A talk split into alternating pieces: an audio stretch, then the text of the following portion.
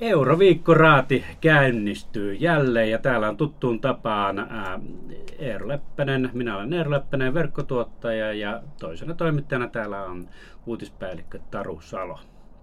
Vieraana meillä on tällä kertaa Paula Aikio Talkere. Tervetuloa. Kiitos vain.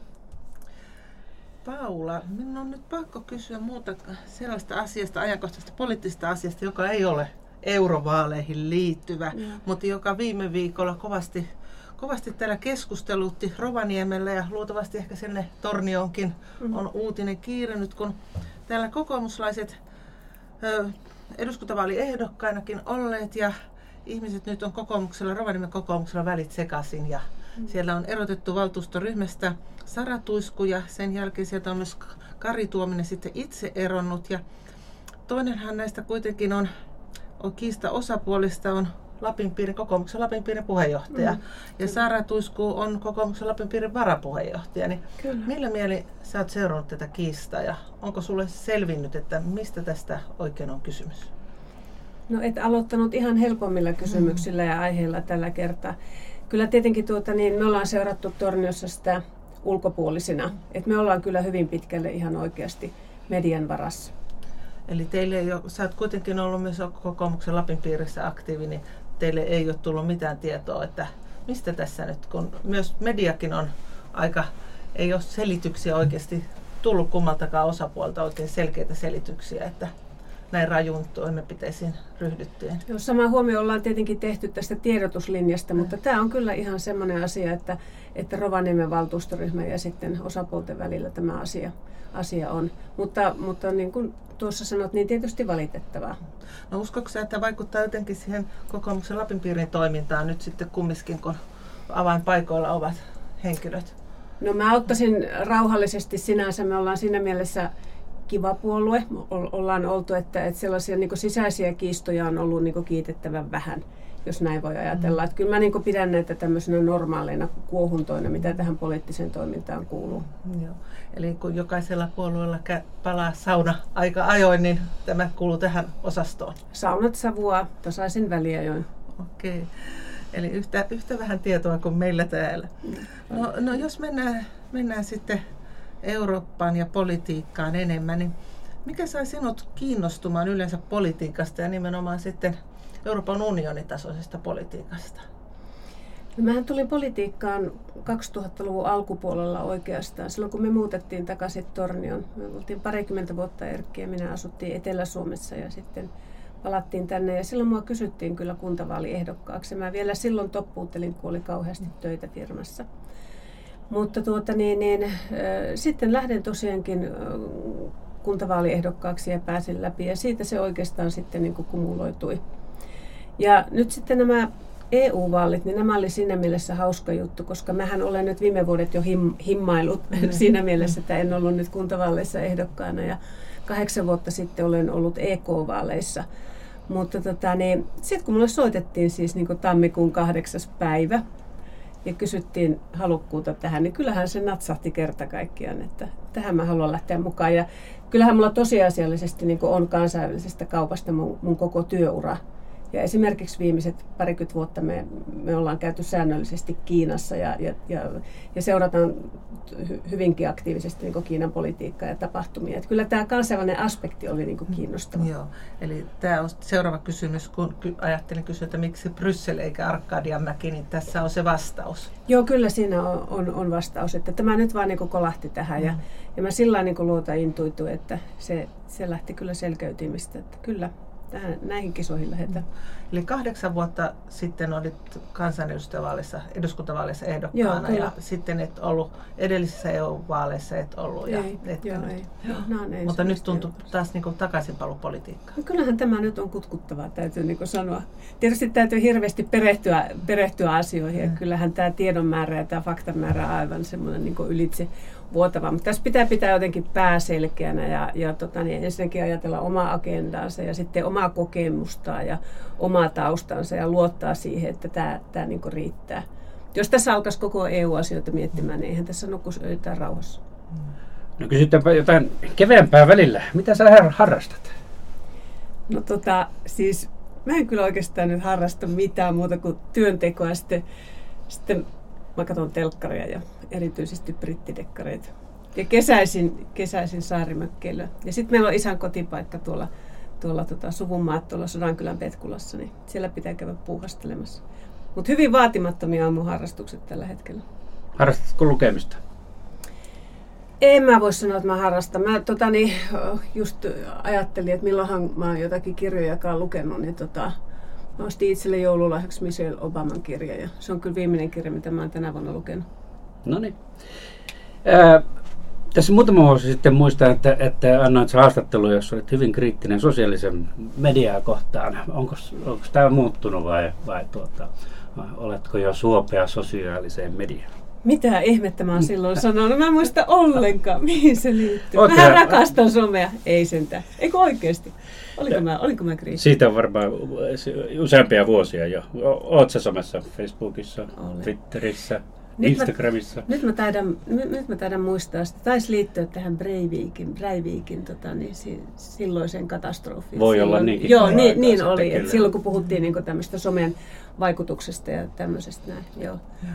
Mutta kyllä mä niin sen, sen sanon, että on tämä someilukin tässä niin muuttunut ja, ja nyt mä niin vertaan esimerkiksi tätä vaalikampanjaa siihen kahdeksan vuoden takaisin, niin kyllähän kyllä se on niin, että nämä kampanjat menee yhä enemmän ja enemmän someen. Mm. Että tota, niin, et mä näen sen niin ihan, ihan selkeän eron. Että nämä turut ja torit, mitkä kuitenkin tietenkin on niin perinteisiä ja tärkeitä, niin kyllä ne on menettäneet niin merkitystään.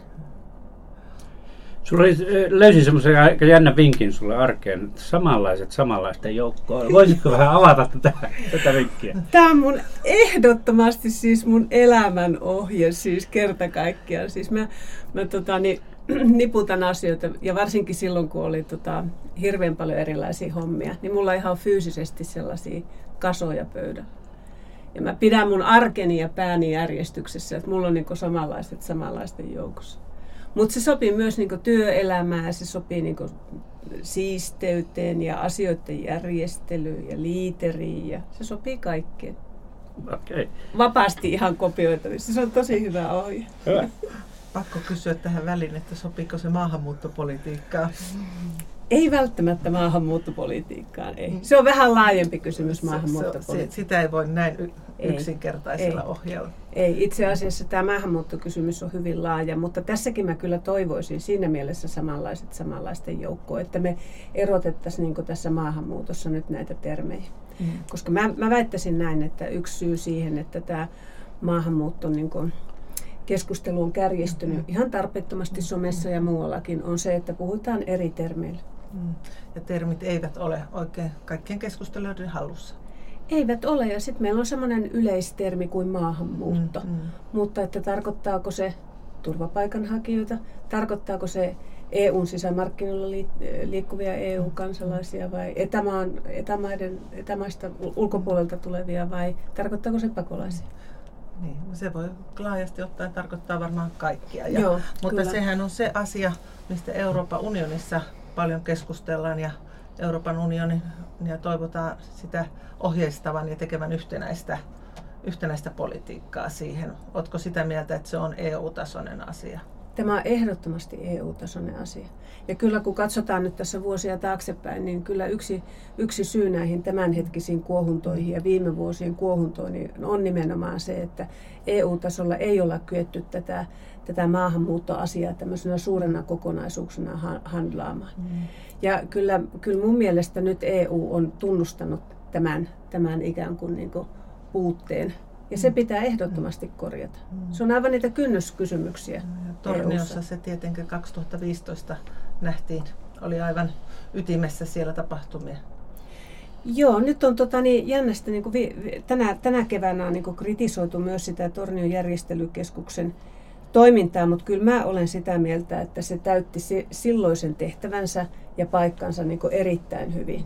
Siitähän käytiin ottamassa mallia, että se oli käytännössä semmoinen mallikeskus ihan kansainvälisesti ja EU-tasoisestikin. Kyllä, ja, ja sitten se, että, että kyllä me, siis mun mielestä me tarvitaan EU nimenomaan ulkorajoille tai sitten myös Afrikan puoleiselle rajalle maihin nousukeskuksia tai maahantulokeskuksia, mitä, millä nimellä ne nyt ovatkaan, jotta, ne, jotta ikään kuin tämä turvapaikanhakemusten käsittely ja tämä, tämä mahdollinen sisääntulo tapahtuisi niin hallitusti ja humaanisti. Mm. Et se on niin kestämätöntä, että, että perheet ja naiset ja, ja, ja erityisesti lapset niin, niin, niin joutuu semmoiseen niin tarpeet, tarpeettoman, mm. mä sanoisin, operatiiviseen hankaluuteen. Mm. Eli rajoja ei voi vaada panna kiinni ja antaa ihmistä hukkua välimereen? Ihmisiä ei saa kyllä hukuttaa välimereen. Kyllä se on aivan ehdoton juttu. Että tämä, tämä kuuluu tämmöiseen niin kuin länsimaiseen arvomaailmaan, että sitä, sitä emme saa kyllä hyväksyä. Että se pitää, pitää EU-tasolla pystyä niin kuin korjaamaan. Eikä se ole mitenkään niin kuin kohtuuton vaatimus. Torniossa se tehtiin niin kuin minitasossa. Se voidaan toteuttaa EUn isoissa maissa isommassa mittakaavassa. Ja sitten näitä kuluja Toki pitää sitten vastuuttaa jäsenmaille, että on nyt kohtuutonta, että sitten joku Italia kantaa sitä suuremman vastuun. Että kyllä mä niin italialaisia siinä mielessä ymmärrän, että tämä on sitä eurooppalaista yhteistä vastuuta ja se pitää ottaa. No mennäänpä näistä maahanmuutosta, joka toki on todella iso asia, niin kuitenkin tämmöiseen läheisempää, lappilaisille läheisempää EU-asiaa. Niin onko tota sinun mielestäsi EUsta ollut lappilaisille yrittäjille hyötyä vai onko siitä haittaa ja osa, osaavatko lappilaiset yrittäjät ottaa hyödyn irti EUsta? Öö, EUsta on ollut lappilaisille yrittäjille etua, siis aivan ehdottomasti. Se on liittänyt meidät sisämarkkinaan ja se on avannut tällaisia niin kuin, helppoja kaupankäynnin eh, mahdollisuuksia. Se on sitten eri asia, ot, ottavatko yritykset siitä mahdollisuudesta kiinni vai eivät, mutta se on sitten yrityskohtainen niin kuin asia. Että tota, ja kyllä siis jos ajattelee eh, eri, eri toimi, toimialoja nyt Lapissa, Lapin matkailu on hyötynyt sisämarkkinoista, teknologiateollisuus, kauppapalvelut. Mä en, mä en onnistu löytää semmoista niin negatiivista asiaa. Nykyään kuulee aika paljon, meillekin tulee juttuvinkkiä, että siellä muuten liettualaiset bussit ja bussikuljettajat kuljettavat turisteja. Eli, eli ei niin kuin ymmärretä sitä, että tämä on ihmisten ja tavaran ja niin kuin kaupan vapaa kulkeminen. Että niillä on aivan oikeus liettulaisilla Joo. firmoilla toimia Joo. Rovaniemellä kuljettaa. Kyllä, kyllä. Joo, näin, näin se on.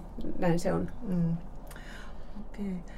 Tota, vielä sitten EU, EU liittyy myös tämä ilmastokeskustelu ja mm. meillä se nyt on kiteytynyt metsäkeskustelut mm. ja Metsä Groupin uusi mm. investointi, niin mm. miten sä näet, että, että tätä keskustelua olet seurannut tätä, mm. että onko se Metsä Groupin investointi, niin meneekö siinä nyt Suomen hiilinielut sitten, mm. jos se tehdään tämmöinen jättiinvestointi, vai onko se työ, jota se tuo koko Lappiin ja nimenomaan sitten Merilappiin, niin arvokkaampi?